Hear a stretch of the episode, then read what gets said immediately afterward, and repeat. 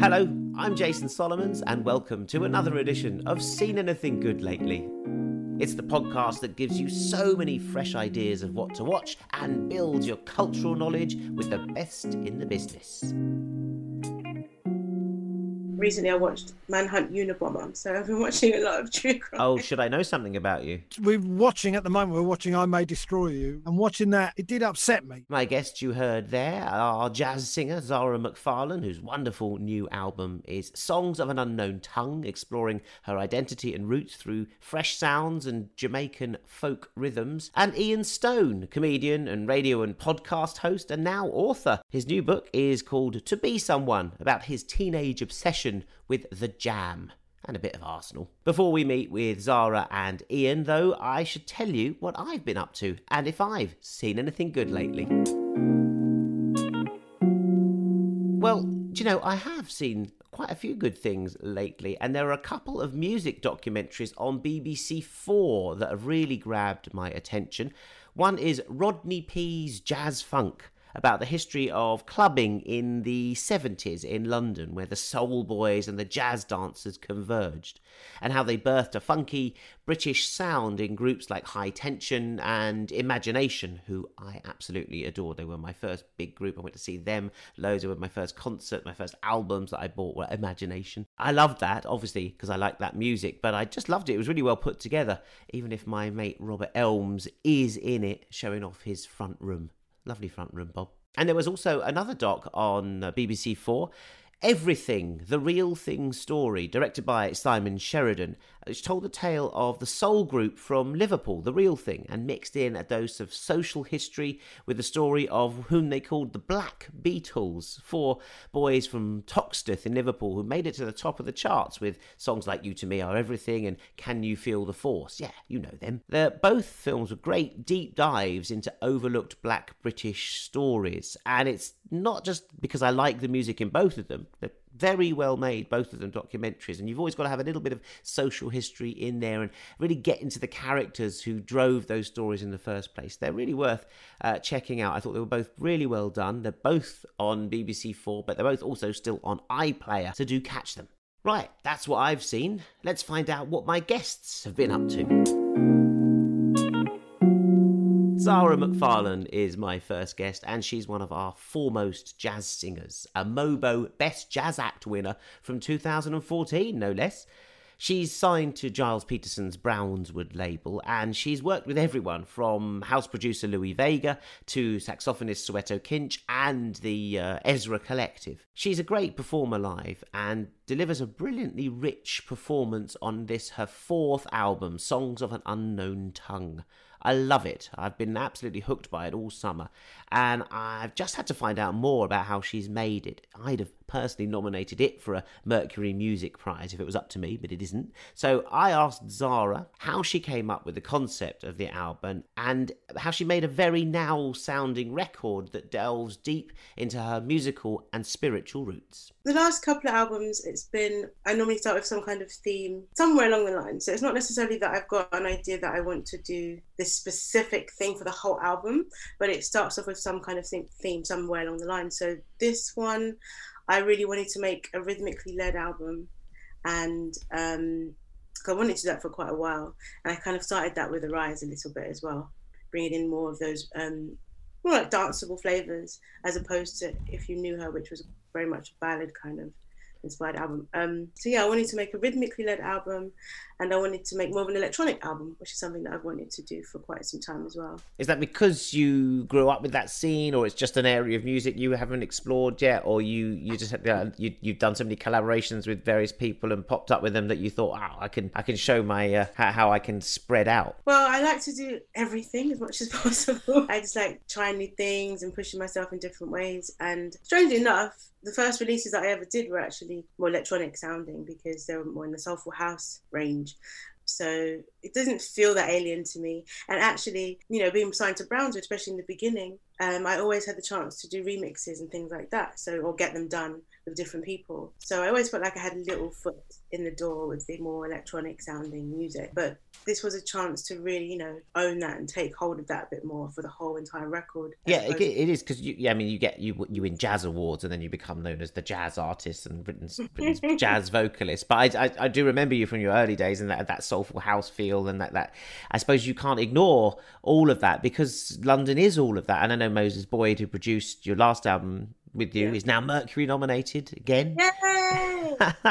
um, you know, all of those influences are in his music. All of, I mean, all of the, the, the, current scene. You got, you can't just say that they're just jazz because they, you know, you're you're you're exploring, you know, Jamaican rhythms, like not even reggae rhythms, but old folk rhythms in this album. I thought they were fa- they sounded fantastic to me. Where did you discover all of those? I went to Jamaica in 2017, I believe, to look for what music was happening before Mento. Mento, which is known as often folk music, and ska and rocksteady and all that kind of stuff afterwards, going into reggae and dub and stuff. But I was like, oh, what happened before that? Because I was interested in writing a musical inspired by, um, well, actually set around the time of emancipation in Jamaica, so in the early 1800s kind of time period. So I started to think, okay, if I wanted to do this as a musical, it would be nice to work out or find out what music would have been happening at that time. So when I went, that was what I was in search for. But yeah, I started to learn about these folk traditions traditions. And to be fair, not having a, clear idea of the placement of when they started these traditions, but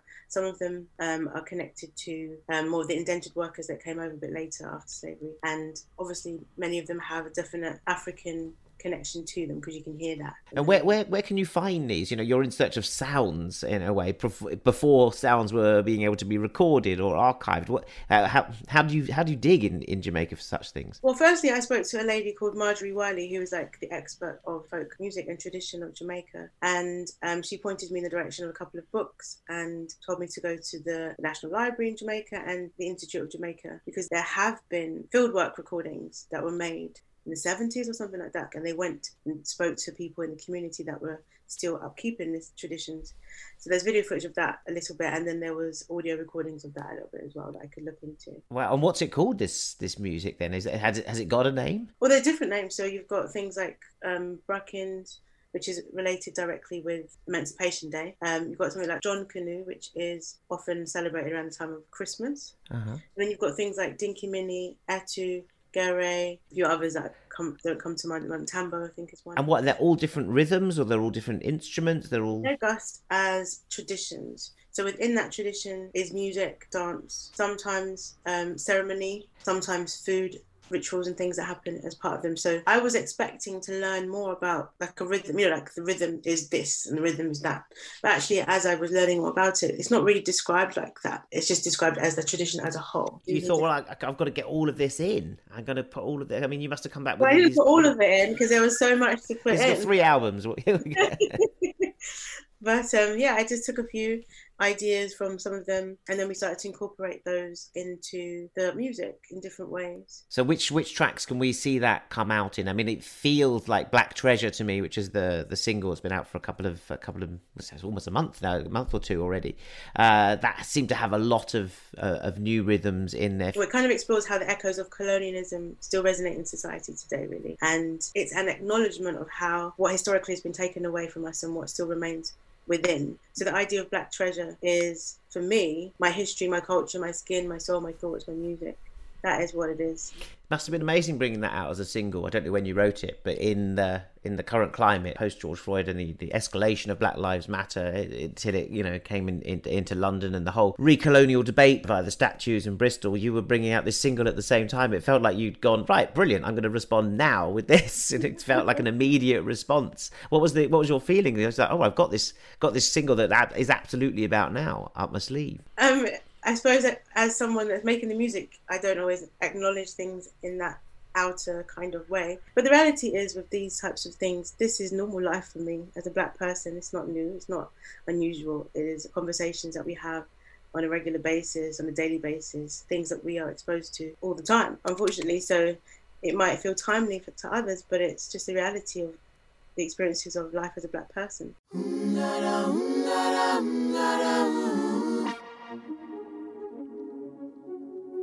Mm-hmm.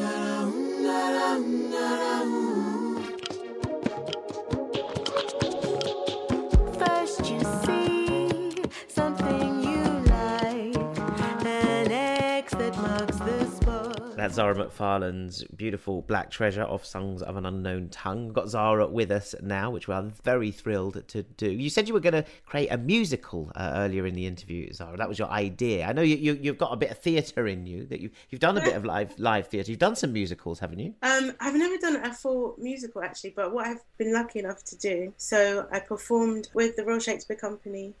Um, in their production of Antony and Cleopatra. And I wasn't acting, but I was singing on stage with the actors and off stage as well for some of the more moody and effective effects kind of sounds. And was it your music? No, no, it was music actually written by Laura Mvula. She wrote oh. the music for that particular production. And I got the chance to do something with with Glyndebourne, um, the Opera House, and performed in a new community opera called Agreed. Do you love a bit of musical theatre? Oh, I love musical theatre. Not all musicals are good, but I love the idea of music, dance, and drama all together. What's your favourite musical? Oh, that's a hard question. I do love West Side Story. Oh, I loved The Lion King. I loved Fela when it was out. I don't know if you got. I did see Fela. I absolutely loved it. Yeah. So I mean, obviously we've, we've gone a bit early here, talking about the musical theatre and how exciting it was. So I was gonna, I've got to ask you the official questions, Zara McFarlane. Have you seen anything good lately? Musical theatre wise. Yeah. Well, I mean, Ham- I saw Hamilton. I didn't go to the theatre because I was um, a bit nervous about spending all that money and maybe I wouldn't like it because I didn't I didn't know how how rap would be on the stage. I thought it was going to be terrible. So I saw it on Disney Plus just now. Oh yeah. Um, the, the the sort of uh, theatre version filmed, which I thought was great. I, I, really did. I thought, oh my god, I should have gone to the theatre to see this. In fact, I will now. Probably go and do that when when we're allowed to again. For me, I love that process of being in the theatre. I think musical theatre is, or theatre in general, is quite hard to translate to film. I think though. Yeah, I'm a bit worried. It looks flat, and it doesn't. This one actually did didn't it didn't feel like a movie, but it felt like a, a really good sort of uh, representation of that the night out in the theatre uh, and uh, you know the lyrics were just which is great really. I, I, did I didn't know the story particularly. No I really really enjoyed that one. Anyway that's what I saw that's good lately. What else have you seen? Anything good lately? I do have an affinity for true crime so I've been watching a lot of true crime. Oh should I know something about you? Oh no no no. Nothing going on over here. What's your true crime thing? What are you what are you into in there? There's a lot of it. I like psychology so I think for me that's what attracts me to that aspect of it recently I watched Manhunt Unabomber. Oh right, yeah. There was actually a documentary on it about that and Netflix, but there was also like a dramatization as well. Um, I don't know if I should tell people I'm watching this. Yeah, you should. Well, unless there's sort of you know some some weird attack somewhere, and we can say, ah, yeah. But that's the Unabomber who who had this enhanced bombing campaign throughout like 10, 15 yeah. years or something, right? Yes, it was very interesting. And then I've also been watching Indian Matchmaker on the flip side. Something. Is very... that a reality show? Yeah, that's basically a matchmaking show. Indian matchmaker. Is it set in India? Yeah. Okay. Oh, a mixture, and they go across America in different parts. People that are looking to be, um, you know, matched up in the very traditional way. I do like a reality show. I have to say, I'm a first dates uh, fan. That's my that's yes, my little fix. I love first dates. I like the first dates. I like the first dates hotel as well. I like it when they kind of eat. I like to see what they eat and how they kind of can't deal with it. I haven't seen that hotel one actually. I, have seen it advertised, but I haven't watched that one. Oh, you'd love it. yeah, so your reality, you like true crime and reality. That's good. But you know, actually, what I do like to watch are the creative ones. So I watch Skin Wars. And Which one? Skin Wars, which is about people that are um, ah, what they called body painters. Tattoo, oh, body art, yeah. Yeah, and things like that. Anything that's quite creative, I like watching those things as well. Much so, of this is. Yeah, no, no, that's right. The tattoo, the skin wars. Did you watch uh, the Great British Sewing Bee? I did. I've seen bits of that. Um, what other ones have I watched? I watched this garden one that was on Netflix. I forgot what it's called, but it was about um, landscaping, but massive figures or whatever. Well, you're you're a Netflix adherent. You're you're, you're like only Netflix. I know. I don't really watch much other TV anymore. I have to say. That's fascinating to me, actually, because you know, you know, I, I, my children are the same. You're not, not that you're my child in any way, but like there seems to be a massive, a massive skip, quite, quite quickly. You know, your generation, you know, you, you didn't grow up with Netflix, for example, but like as soon as it's here, you're like, yes, I'm watching all of the stuff on there, and uh, the normal TV or you know, BBC, ITV, you, you just don't even bother with it anymore. Yeah, I peek in a little bit with BBC and all those things for some of their dramas and stuff like that. But generally, if I'm going to watch something, it's probably normally on Netflix. right. And do you do the movies on there as well, or you, you? I do. I can't think of movies I've been watching actually, but sometimes I watch movies. I kind of prefer I lean towards the series. I think though. Yeah, you get hooked on them. Process. Yeah. yeah, absolutely. Well, you know, there's some, there's some, you know, some pretty good stuff on there. I don't know if you've been uh, the, the Spike Lee. She's got to have it, which I absolutely love the series of that. If I, that's on Netflix, keep I recommending that. the New one, you mean? Yeah, he did the not the movie that he did, but the the series that he did with Nola Darling set in Brooklyn. I loved that, and I love the music, which I think you would you would like. Do you watch much uh, like music TV or music, you know, concert concert films or something like that? We don't that much actually at the moment. Dip in and out. I have in the past, but no, lately I haven't really been watching much music stuff. Sometimes when I'm working on an album, I kind of dip out of listening to music a little bit. Yeah, you don't want to, you know, you want to concentrate on your own thing. What's the, you know, I don't know if you've got with it. We had Ashley Henry on the show quite recently. He did a solo gig from his front room. You know, have you been getting involved in some of the live streaming performance, and how's that for you? I haven't, not yet. No, um, I'm not great at playing any instrument in particular. So, So someone would have to come round to yours. I claim to be a pianist or guitarist. I write songs on both of those, but I'm not. So it would have to be solo vocal, well, socially, or you could socially distance. And Leanne Havers played, I think, the Roundhouse um, just the other Uh, night. So people are getting back to playing, and I think there's some streaming gigs from live from Ronnie Scott's at the moment. Bands are in there, uh, so Yeah. they play socially distance, and then then we can watch it from around the world. And I think lots of people are getting a bit used to that scenario, Zara. Yeah, I know. I don't, but I'm not one to do what lots of people do necessarily. This is what I get the feeling. Listen, I think the album is is so terrific. I think we're really blessed to have it wi- with us this summer. I hope it like you know it, it does does great things for you. What do you what do you hope you you've got so many rhythms that you found in Jamaica?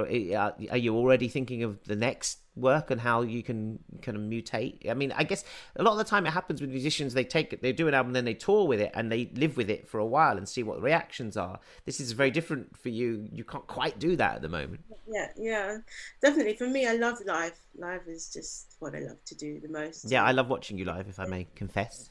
so it is a bit of a shame to not have that yet, especially in the way that I'd like it to be.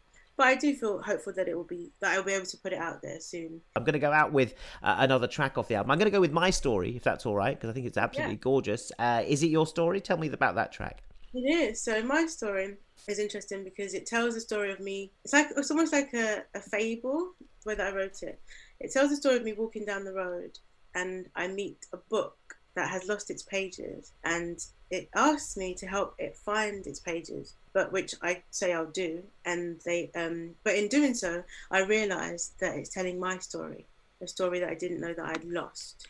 So this song is about the recognition of your past and also the chance to feel liberated by it, and it's an acknowledgement of the past to be able to move forward into the future. Well, I hope we can all do that pretty quickly uh, too. Zara McFarlane, thanks so much. Thank you much for your beautiful illustrations of your own songs as well. Thanks for joining me. Uh, this is My Story by my guest today, Zara McFarlane. Thank you very much.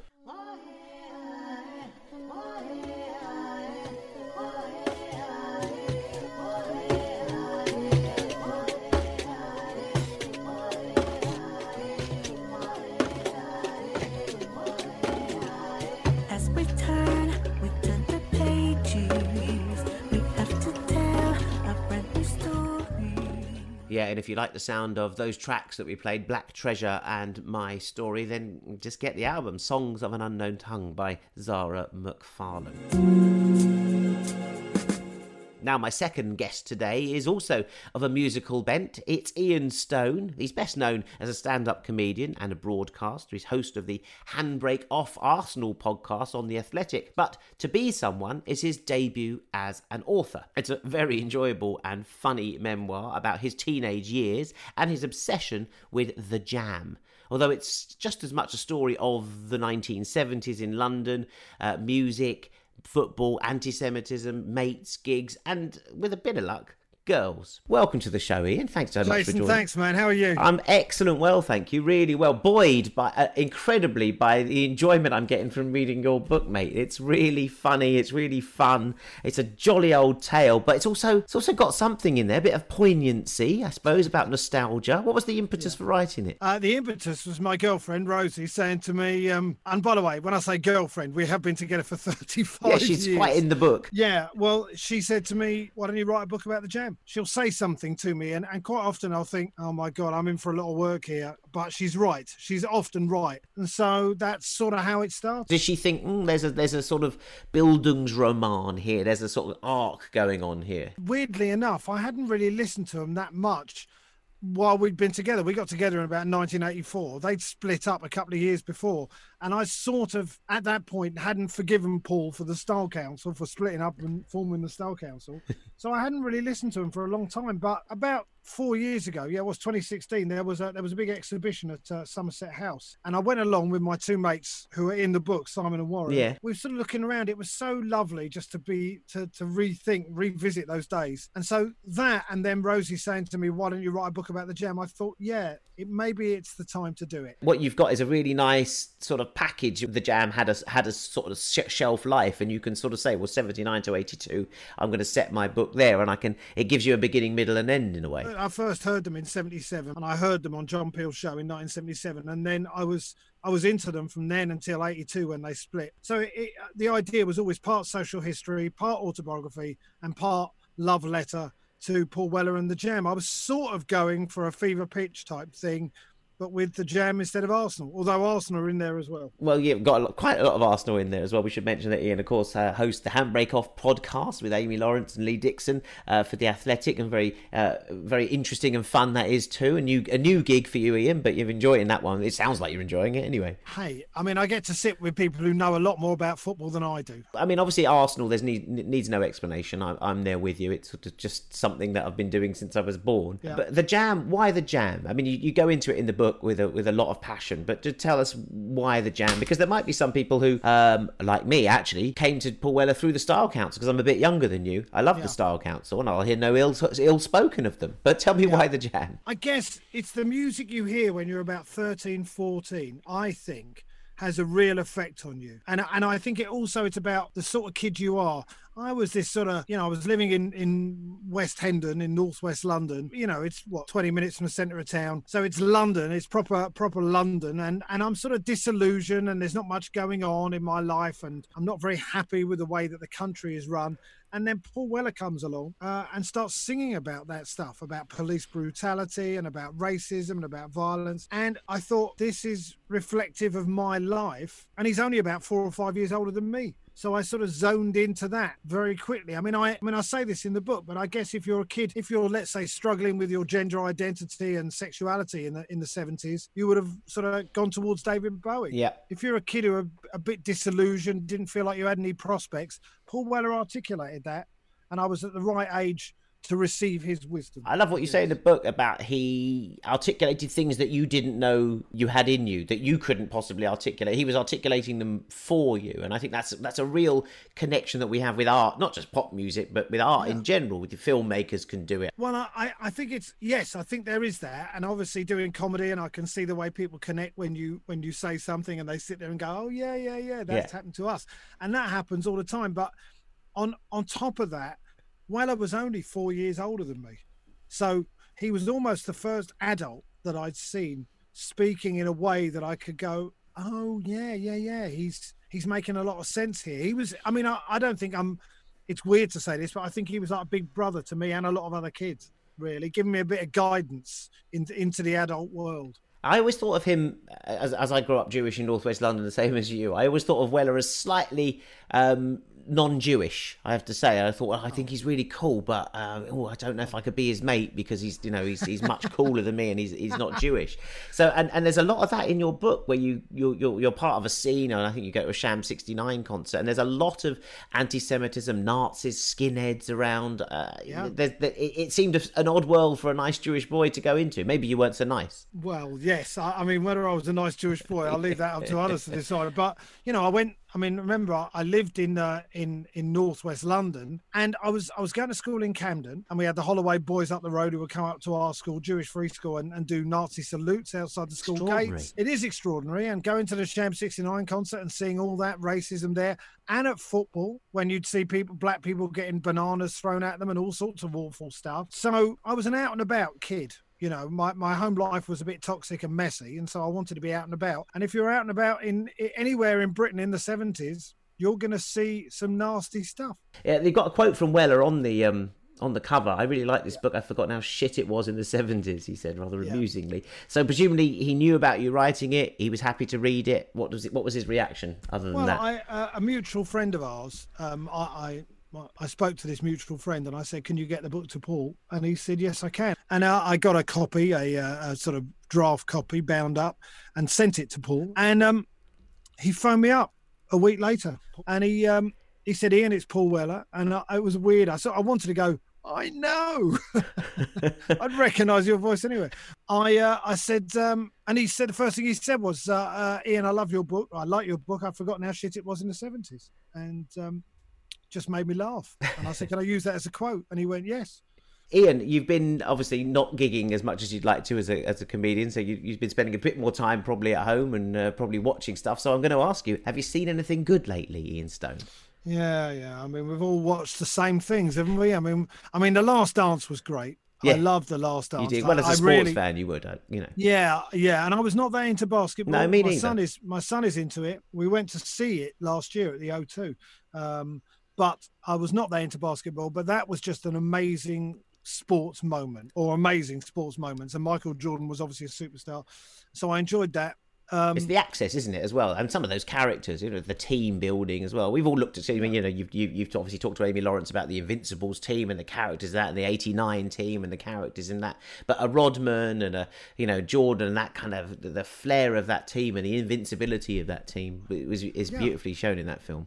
And I can and I can listen to Scottie Pippen talk Yeah. all day. That beautiful deep voice of his. Yeah. And um and I'm it, we're watching at the moment. We're watching I May Destroy You, which is on uh, uh, TV at the moment. Michaela Coel's thing. Yeah, how are you uh, doing with that?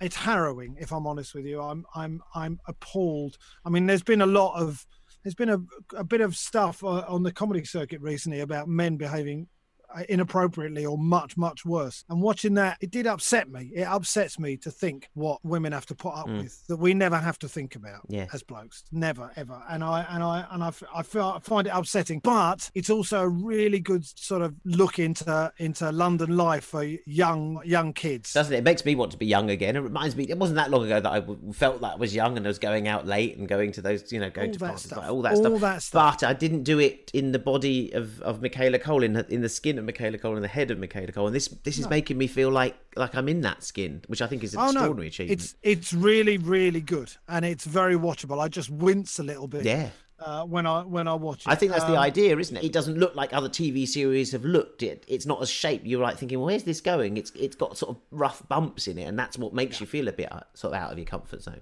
Yeah, I, I I think it has the same the same on edge craziness as the life itself, and I and I I like that about it. I also like the music as well. Yes, I and love the like. I say, being a London boy, I like the London feel of it. You know, I, I, I always I, I never thought there were too many representations of London in art, even though it's obviously an amazing city and you know I wouldn't live anywhere else. But I really feel it captures that that that sort of urban thing that I don't know a huge amount about. But I uh, I, I am enjoying it's the wrong word, but I am I find it very compelling. And you're still watching And- it, and you're hooked on it. Yeah. Oh yeah, completely. And we've we've been because I hadn't seen it before. We're, I'm watching Better Call Saul, which I think is a work of genius. Right, I, I've never got onto Better Call Saul. I thought I've done enough Breaking Bad. Do I need to go into another universe on that? How much time do I have? How much? How much can they ask of me? And now I feel Well- like I've missed something. You know what? Well, you never, you haven't missed something. It's there on Netflix if you want to watch it. It is.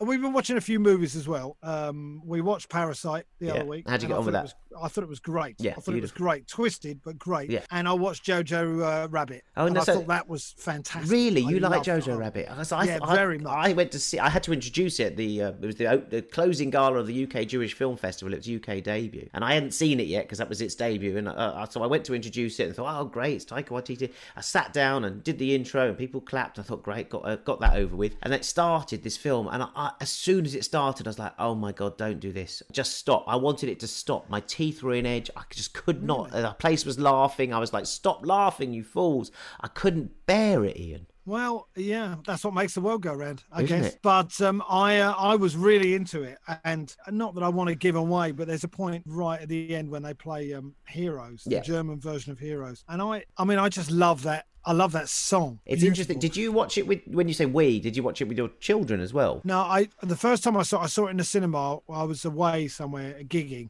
and then uh, I watched it with with Rosie, my partner, Yeah. and we both. I mean, I loved it, and I loved it the second time as well. I really did. Because I watched And- it with and- my kids the second time round, thinking that, do you know what? Maybe I've got this wrong. Maybe it's a kids' film because it's told totally through the kids' eyes. And they loved it. And that made me, and it's the first time we've really dealt with the Holocaust as a family and sort of talked about it. And that made me completely change my opinion of it and thinking that maybe it's really good in the end.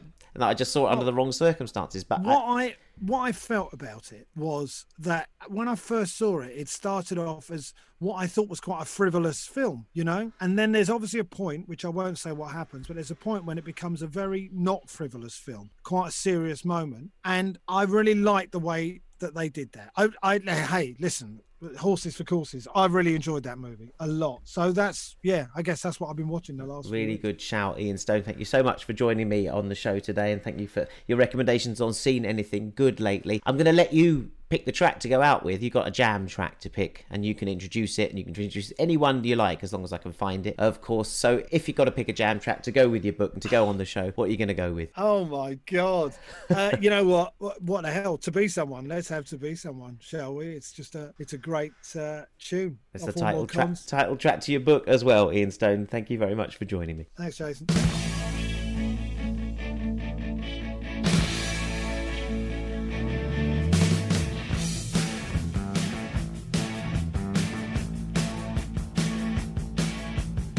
To be someone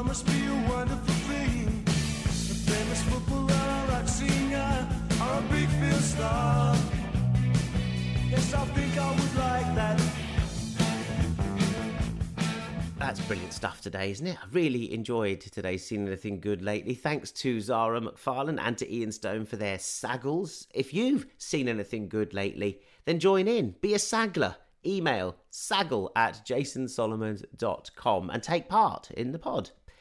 That's it for this week. We'll be back next week, of course, with more great guests for a chat about what they're watching and keen as ever to share their passions and recommendations with us. Till then, keep watching, listening, reading, and debating, and I'll see you soon. Bye.